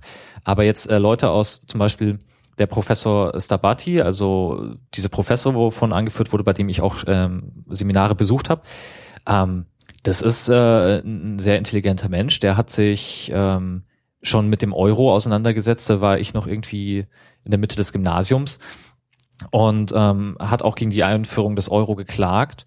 Äh, Nicht jetzt so aus nationalistischen Gründen, sondern, sondern schon aus wirtschaftspolitischen Erwägungen. Dass gesagt hat, okay, ähm, so, wenn der Euro so eingeführt werden soll, äh, dann kann das nicht funktionieren. Der hat dann auch den, gegen den ESM geklagt und der hat sich da die letzten äh, 15 Jahre damit intensiv auseinandergesetzt. Das heißt, ähm, da gibt es schon das Fundament dahinter. Das taucht aber nicht so auf, dass man wirklich sagen könnte, okay, Wählerinnen und Wähler oder, oder dann Parteibasis könnte da jetzt eine mündige Entscheidung treffen. Das heißt, sowohl Populismus als auch, naja, es steckt schon was dahinter. Das wird halt nicht kommuniziert. Ja, naja, nun ist ja das Klagen gegen den ESM und das Klagen gegen den Euro, die Einführung des Euros was anderes als der Ausstieg aus dem Euro, denn der muss ja dann nochmal anders vonstatten gehen. Also wenn man es gar nicht erst einführt, dann bleibt man eben beim Alten, während wenn man es einmal eingeführt hat, dann zurück, ist ja nochmal mit besonderen Schwierigkeiten verbunden. Genau, das ist richtig. Es war damals aber, ähm, also eine Sache, wo das dann doch vergleichbar ist, ist ähm, folgende Überlegung, dass wenn man äh, einen gemeinsamen Währungsraum einführt, dass man das dann nicht einfach so machen kann und dabei belassen kann, sondern dass man dann, damit das funktioniert, auch eine wirtschaftspolitische Abstimmung braucht. Ähm, dass man sagt, wenn Deutschland jetzt äh, die gleiche Währung hat, oder sagen wir mal nicht Deutschland, wenn, wenn Frankreich jetzt die gleiche Währung hat wie, ähm, wie Griechenland, wie Portugal, dann können die also dann verlieren die da Möglichkeiten, Anpassungsmöglichkeiten eben, dass die Währungen nicht mehr auf- und abwerten können. Und dann muss man das irgendwie anders kompensieren. Und das äh, geht natürlicherweise über eine gemeinsame Wirtschaftspolitik. Die wurde damals mit dem Euro aber nicht eingeführt. Ja. Dann kann man sagen, okay, äh, so macht der Euro keinen Sinn. Wir brauchen entweder beides oder keins von beiden. Und das ist sozusagen eine Sache, die dann äh, dazu führen kann, dass man gegen die Einführung des Euro ist und jetzt eben auch wieder für die Abschaffung des Euro. Wobei man natürlich auch sagen kann, eine natürliche Alternative wäre da eben dann zu sagen, ja, wir sind nicht für die Abschaffung des Euro, sondern wir sind für die Einführung einer europäischen Wirtschaftsregierung. Mhm. Ähm, was aus meiner Sicht dann zum Beispiel der Weg wäre. Also es gibt Ja. Genau. Es gibt eben für, für dieses, für diese strukturellen Probleme, die wir jetzt in der Eurozone haben, gibt es immer verschiedene Lösungswege. Mhm. Und ähm, das ist letzten Endes da immer eine Frage äh, des, des eigenen Wertefundaments, der Mhm. politischen Ausrichtung des Weltbilds, was man dann bevorzugt. Mhm. Ja. Ja, äh, also ich denke, dass es tatsächlich andere Wege gibt als den Euro-Ausstieg. Aber vielleicht bleiben wir noch mal dabei. Also wenn wir jetzt, wenn es jetzt so einen Euro-Ausstieg gibt, was hätte das für Konsequenzen? Das äh, ist ja auch interessant. Äh, also wenn man der AfD glaubt, geht es uns dann allen Gold. Also kaum ist der Euro weg, ist hier äh, in Europa, ja nicht nur in Deutschland, Sie sagen ja auch explizit, sprechen Sie auch von den Nachbarländern, denen es dann besser geht, dann geht es uns allen besser. Aber ist das wirklich so? Oder warum ist das so? Oder warum ist das vielleicht nicht so? Äh, Tom, du hattest dich da, glaube ich, ein bisschen eingearbeitet. Genau. Also man wird nicht verwundert sein, ähm, es ist viel komplizierter. ähm, es ist so, dass ähm, das von ganz vielen Seiten eigentlich bedacht werden muss. Ähm, es gibt eben da politische und ökonomische Konsequenzen, ähm, weil der Euro nicht nur ähm, eben ein wirtschaftliches Projekt war, sondern von Anfang an ein politisches Projekt. Ähm, da kann man über beide Punkte diskutieren. Äh, gerade die politische Dimension wird von der AfD jetzt nicht so wirklich behandelt. Ähm, und was eben kapitaler Fehler ist, weil es hauptsächlich ein politisches Projekt war aus meiner Sicht. Ähm, aber auch bei der, bei so einem Euro-Austritt. Da gibt es ganz viele verschiedene Szenarien. Ähm, es ist alles relativ kompliziert und da kann man das auch nicht immer so gut vorhersagen, was dann passiert. Hängt auch davon zusammen, sollen jetzt äh, Südländer zum Beispiel austreten, ähnliche Euro-Peripherie-Staaten, Staaten, die über eine gewisse ähm, Verschuldung verfügen, soll Deutschland austreten, sollen irgendwelche wirtschaftsstärkere Nationen austreten. Da gibt es dann eben auch widersprüchliche Ansagen von der AfD. Zuerst hieß es, okay, Deutschland soll irgendwie austreten. Dann jetzt hieß es mal wieder, okay, äh, irgendwelche Südländer, wer auch immer das ist, sollen austreten. Und die Effekte sind eben unterschiedlich. Also man hätte ähm, unterschiedliche Effekte. Ähm, die Währungen würden dann eben ab- und aufwerten. Also wenn zum Beispiel Deutschland austritt, ähm, würde und, und die D-Mark wieder einführt, dann würde diese D-Mark ähm, massiv aufwerten gegenüber dem Euro, die wir jetzt haben. Unsere Währung würde teurer werden. Und das hätte den Effekt, dass die Exporte, Deutschland ist eine Exportnation, dass die im Ausland viel teurer würden und wir dann einen massiven Nachteil hätten. Von. Ja, es würde weniger gekauft, klar. Genau also der, BMW zum Beispiel jetzt, äh, um das ein Stereotyp zu fahren, der jetzt irgendwie dann in Frankreich im, im, im, im Autohaus steht, der würde deutlich teurer werden. Mhm. Ähm, und dann würde sich den natürlich äh, kaum noch jemand kaufen. Gleichzeitig muss man aber dazu sagen, dass die Importe, die Deutschland ähm, dann eben auch hat, dass die günstiger werden würden. Das heißt, der, der Effekt ist da schon wieder so nicht ganz eindeutig. Wenn man jetzt sagt, äh, Produkte, die hauptsächlich in Deutschland äh, produziert werden, oder Dienstleistungen, die würden im Ausland definitiv deutlich teurer werden. Produkte, wo wir zum Beispiel jetzt relativ viele ähm, Zwischenprodukte und Rohstoffe importieren müssen dafür, die würden nicht viel teurer werden, weil eben die, die Rohstoffe, die man so für so ein BMW eben importiert oder die Zwischenprodukte, die würden eben günstiger werden. Das heißt, man könnte den hier auch günstiger herstellen dann und, ähm, und netto würde der vermutlich trotzdem teurer werden im Ausland. Aber äh, es ist eben sehr unterschiedlich. Also unsere, äh, also die deutsche Industrie wäre da zum Beispiel sehr unterschiedlich von betroffen. Mhm. Aber äh, mehrheitlich auf jeden Fall negativ. Ja. Naja, es gibt noch andere Effekte. Also du nimmst das mit dem BMW, was ich also neulich äh, äh, erfahren habe, ist, dass eben zum Beispiel Italien Milch kauft aus Deutschland. Und äh, die Produktion der Milch wird in Deutschland nicht billiger. Äh, und das bedeutet natürlich, dass äh, äh, sich Italien das nicht mehr, oder die Italiener, die die deutsche Milch kaufen, sich die dann irgendwann nicht mehr leisten könnten, äh, würde dann auch nicht mehr verkauft werden. Wäre auch wieder ein Problem. Wir hätten wieder Probleme in der Landwirtschaft. Gut, kann man dann gucken, ob es dann europäische Agrarsubventionen gibt, die das kompensieren. Aber wenn Deutschland aus dem Euro austritt, weiß ich nicht, inwiefern man dann noch äh, Deutschland unterstützt mit Agrarsubventionen. Ähm, äh, aber in der Tat, ich meine, es sind viele Produkte, die nach, die ins Ausland verkauft werden, bis hin zu Strom und so, was alles teurer wird und was dann nicht mehr verkauft werden kann. Also es wird schon dazu führen, dass äh, die Produktivität in Deutschland fällt.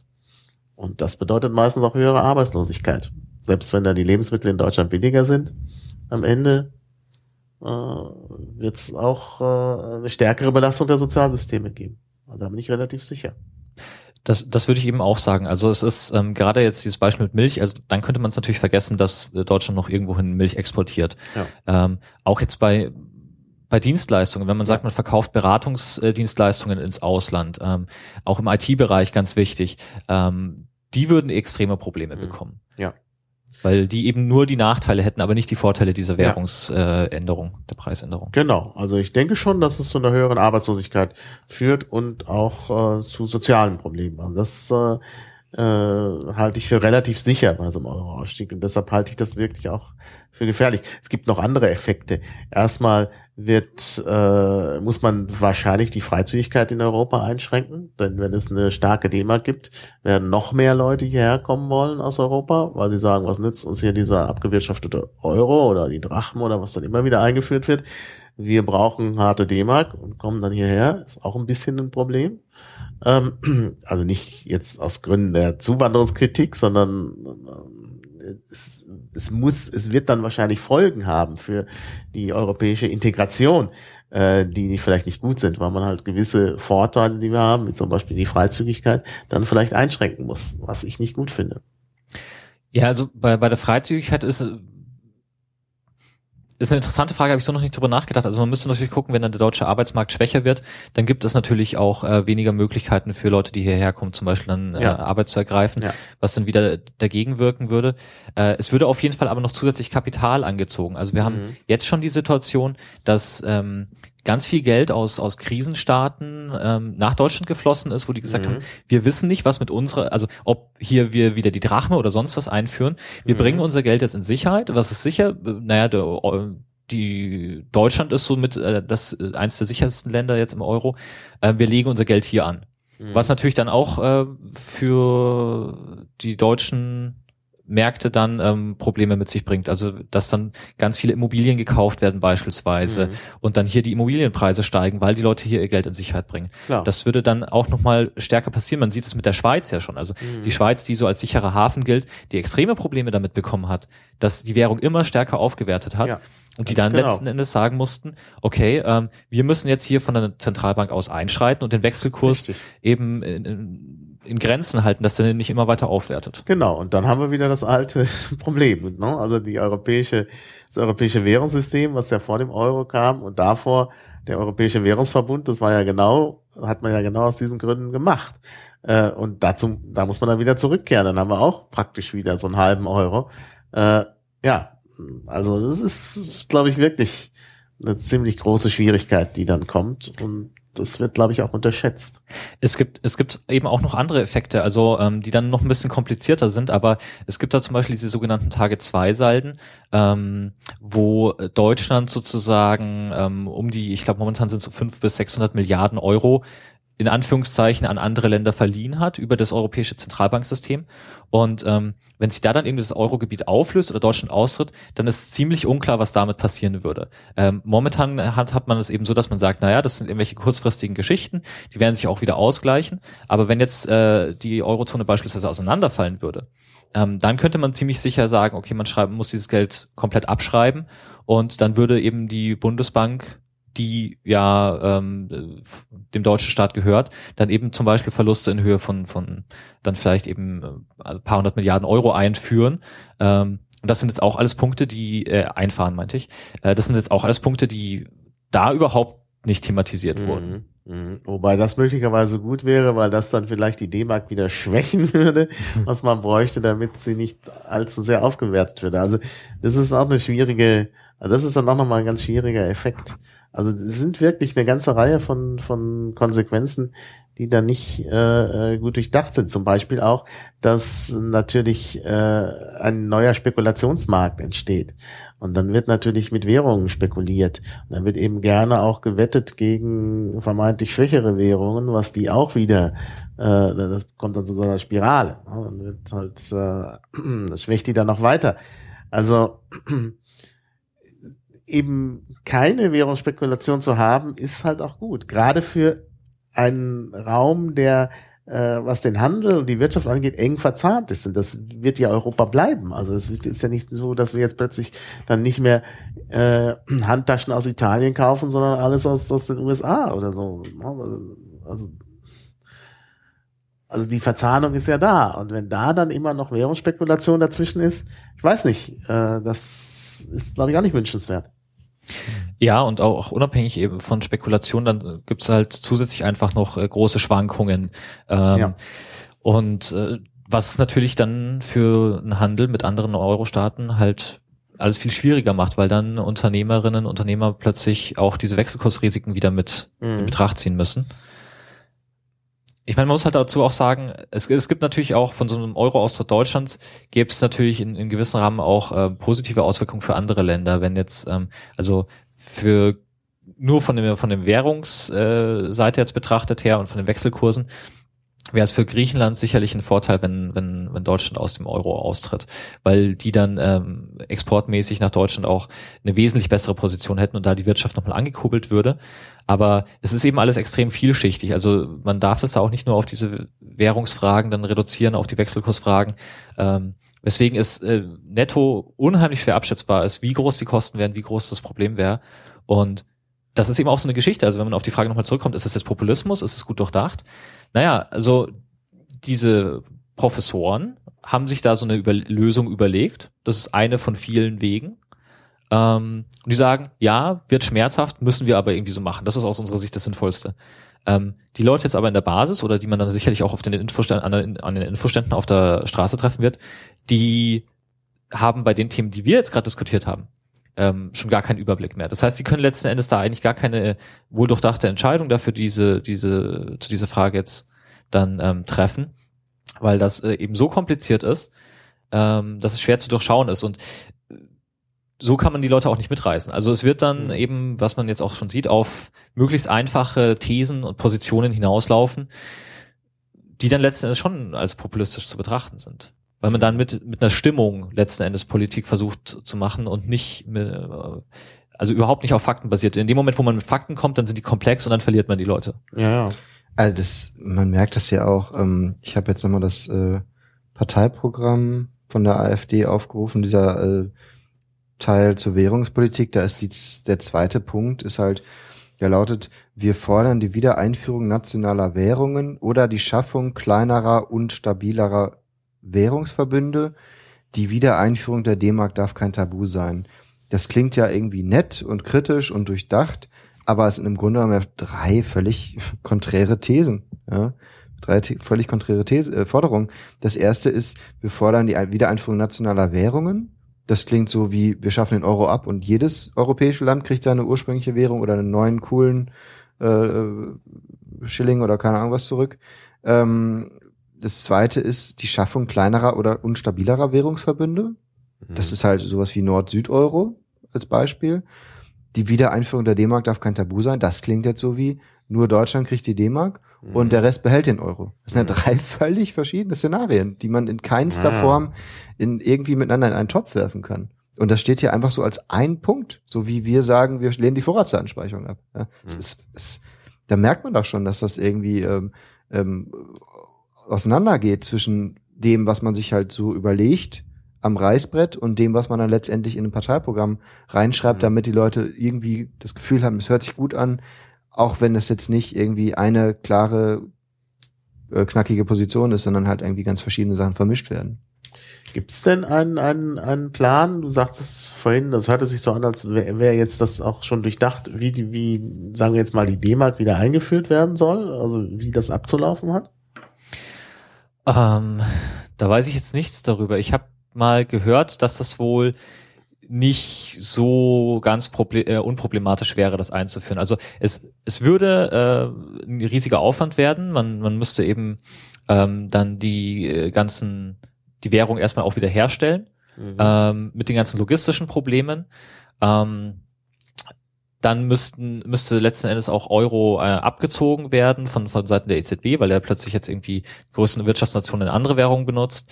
Ähm, man kann das natürlich auch nicht von heute auf morgen machen, weil ähm, ähnlich wie dann damals ähm, die Wechselkurse in, ähm, also in diesem europäischen Wechselkurssystem schon mal aneinander angeglichen wurden und die Schwankungen reduziert wurden, damit man dann irgendwann den Euro einführen kann, kann man natürlich auch nicht heute von, von heute auf morgen das plötzlich da austreten, sondern müsste so eine Übergangsphase machen. Ähm, das, äh, also es wäre machbar, aber es, es wäre schon kompliziert. Hm. Ähm, und Vielleicht zu den politischen Konsequenzen. Ja, da müssen wir auch noch was zu sagen. Das habe ich noch auf dem Schirm, genau. Also hatte ja auch äh, Thomas angefangen mit dem äh, politischen Projekt des Euros und natürlich gibt es dann politische Konsequenzen, denn äh, äh, ja, sagt. Also was passiert? Also wenn man jetzt mal rein vom währungstechnischen und wirtschaftlichen absieht, wenn jetzt äh, der Euro stirbt, wie auch immer, dann stirbt ja vielleicht auch mehr ein politisches Modell und eben auch die Frage nach der europäischen Integration wird doch dann äh, anders gestellt, wenn überhaupt noch. Ja, also das ist halt ähm, die vielleicht wichtigste oder, oder eine der wichtigsten Fragen, die man da ähm, stellen muss. Es war von Anfang an ein politisches Projekt. Ähm, nicht so stark ein wirtschaftliches Projekt. Ähm, es wurde, wenn man sich die Einschätzungen anguckt, welche Länder jetzt, ähm, also Beitrittskandidaten, sollen die in den Euro oder nicht, da wurde teilweise von Seiten der EZB zum Beispiel relativ deutlich, so deutlich das eben ging, abgeraten davon. Also Formulierungen wie wird auf absehbare Zeit nicht, also ist nicht ersichtlich, wie da die Konvergenzkriterien erfüllt werden äh, können. Was heißt, ja, also wenn die Konvergenzkriterien Sinn machen, also diese Maastricht-Kriterien und so, falls die Sinn machen, dann darf man dieses Land nicht eintreten lassen. Ja. Ähm, man hat sich dann aber dafür entschieden, diese Länder doch aufzunehmen. Und zwar deswegen, weil man gesagt hat, okay, gemeinsame Währung, das ist der nächste Schritt eben äh, zu, äh, hin zu einem mehr von Europa, mehr, mehr Integration. Das heißt, dieses politische Projekt war von Anfang an die treibende Kraft. Und, ähm, und deswegen darf man jetzt zum Beispiel auch diese Diskussion um ähm, einen Euro-Austritt oder ein Südeuro, Nordeuro, was weiß ich auch immer, nicht losgelöst dafür äh, führen, sondern das ist halt immer irgendwie, ich glaube, das ist auch der Grund, warum das so ein bisschen auch tabuisiert wird, dieses Thema, weil man sagt, naja, wenn jetzt ähm, der Euro auseinanderbricht, dann ist irgendwie diese europäische Einigung ähm, tot oder oder äh, massiver Rückschritt. Das ist so ein bisschen wie man überlegt sich äh, jetzt mit der Freundin oder mit dem Freund zusammenzuziehen, ähm, macht das dann, stellt dann fest, na so gut klappt's nicht, dann zieht man wieder auseinander. Dann ist es schwer, die Beziehung überhaupt am Laufen zu halten, weil dann nochmal auseinanderzuziehen ist halt schon was anderes, als wenn man von vornherein vielleicht äh, gesagt hat, ja, lass uns noch mal ein Jahr warten.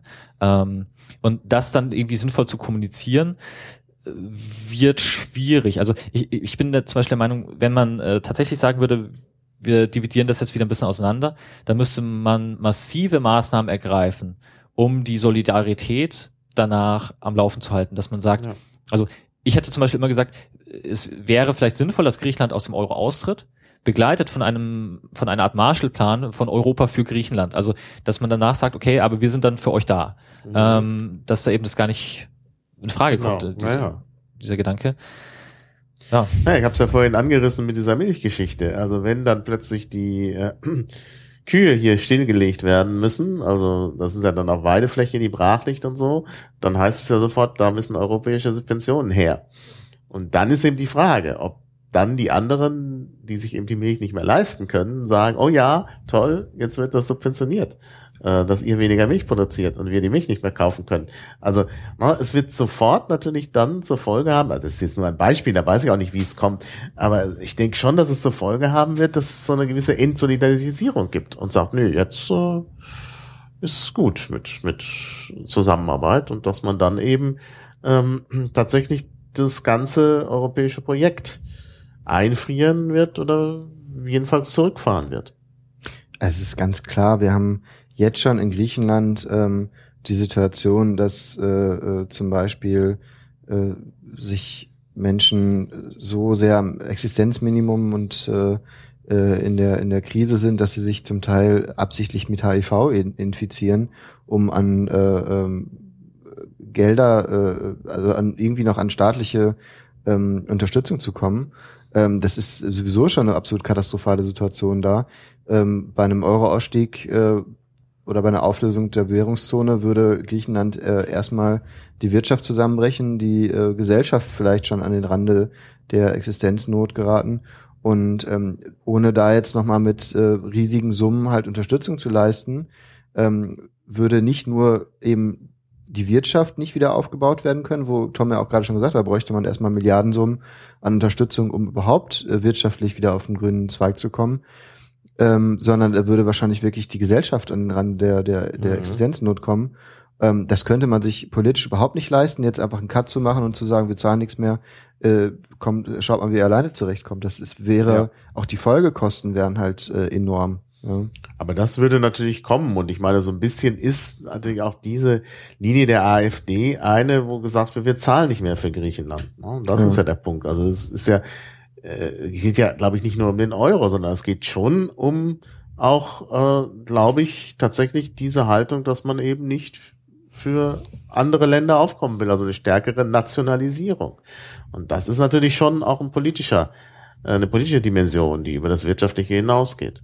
Und Also- ich denke, das ist dann unvermeidlich. Also diese Behauptung, dass, äh, äh, d- dass bei einer Auflösung der Währungszone es nicht nur Deutschland, sondern allen besser gehen würde und äh, dass ähm, die aktuellen äh, Diskussionen und der aktuelle Streit um Transferleistungen und äh, beziehungsweise um äh, ähm, Unterstützungszahlungen in Form von ähm, Krediten ähm, dazu führen, dass Deutschland momentan so unbeliebt ist. Das hatte der Luca auch auf der Bühne angesprochen. Er meinte, hier, äh, Merkel wird hier mit Hitlerbärtchen gezeigt. Guck mal, so schlimm äh, steht momentan Deutschland da. Wir würden viel besser dastehen. Es wäre viel, wir wären viel beliebter, wenn wir keine Euro-Währungszone hätten. Ähm, das ist halt, weiß ich nicht, was das soll, aber das ist natürlich eine totale ähm, Fehlinterpretation äh, Interpretation der Fakten. Wenn Deutschland jetzt von sich aus die Währungszone auflösen würde, ähm, dann würden wir sicherlich nicht irgendwie innerhalb der nächsten Zeit plötzlich äh, beliebter werden. Also kann ich mir, das kann Nee. ich mir wirklich nicht beim besten Immer noch, nicht vorstellen. immer noch gesagt, ja, das Geld haben die deutschen Banken. Ja. Ja, ja. Das ist ja das, was man eben auch hört im Ausland. Genau, also ich, ich finde aber, also da hat an einer Stelle die AfD halt auch einen Punkt, meiner Meinung nach. Ähm, jetzt zu sagen, also immer dieses so, naja, wenn, wenn wir jetzt den Euro auflösen, dann zerfällt irgendwie Europa und Solidarität und so weiter und so fort. Ja, ähm, dem würde ich mich anschließen. Aber es ist nicht so, dass jetzt momentan alles super ist. Also Nee, ähm, dieses, dieses Verhältnis, dass wir jetzt nicht mehr so sehr Nachbarn sind oder Freunde oder sonst was, sondern ähm, da dieses Schuldner- und Gläubiger-Verhältnis aufgemacht wird und gegenseitige Beziehungen jetzt davon dominiert werden, das führt natürlich auch dazu, dass man massiv auseinanderrückt. Und ähm, also dass sozusagen man nicht so weitermachen kann wie bisher, das ist klar. Auch wenn natürlich die Alternative, äh, die hier geboten wird, äh, da keine Alternative ist, die es besser machen würde. Hm. Eurobonds wäre vielleicht eine Alternative. Dann ist es weg mit den Schuldnern und äh, Gläubigern. Dann schulden wir sozusagen alle. Ja, da hat man halt dann wieder das Problem, dass man sagt, okay, ähm, war, also man ist grundsätzlich in der Situation, dass natürlich die ganzen Sachen, die jetzt irgendwie passieren, ähm, passieren werden oder diskutiert werden, von Anfang an nicht so auf dem Tisch lagen. Ähm, Mhm. Es wurde halt immer schlecht kommuniziert, schon als so ein, so ein also im im Feuilleton wurde dann geschrieben, ja, es ist ein politisches Projekt und so damals, aber ansonsten wurde nicht kommuniziert, dass es ähm, irgendwelche weitreichenden Konsequenzen haben könnte, das ist Währungsunion. Ähm, und jetzt kommen da diese ganzen Sachen auf den Tisch, bis hin zu einem Eu- Eurobond. Es gibt halt Vielleicht kurz erklären, was ein Eurobond ist.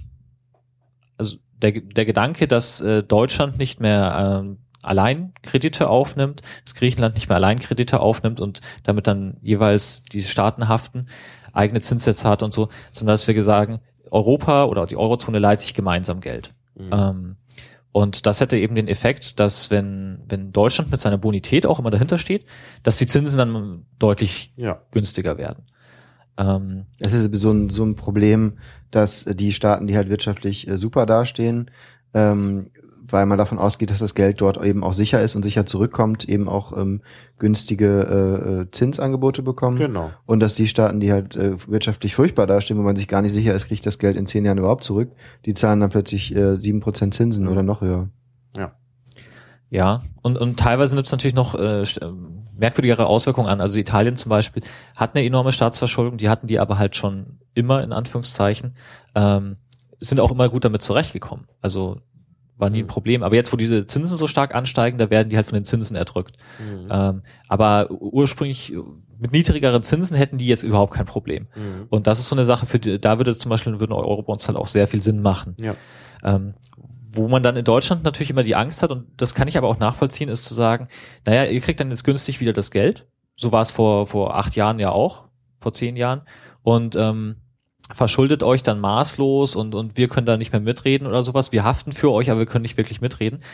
Das ist so eine, so eine relativ komplexe Thematik, dann eben zu sagen, wie kann man das gewährleisten, dass man gemeinsam für dann die Schulden haftet, Ja. aber eben halt auch eine Mitsprache hat. Und Stärkere Integration. Genau, also das ist eben die, die große Alternative zu einem Auseinanderdriften, ist eben die stärkere Integration. Ja, Also wenn dann tatsächlich in Brüssel im Parlament äh, entschieden wird und es nicht diesen äh, alles über diesen Ministerrat läuft, der ja eben letztlich Vertreter von Exekutive ist und plötzlich zur Legislative mutiert, na, dann könnte man natürlich schon sagen, ja, es gibt dann eben auch ein gemeinsames Budget und so und das wird da im Europaparlament verhandelt.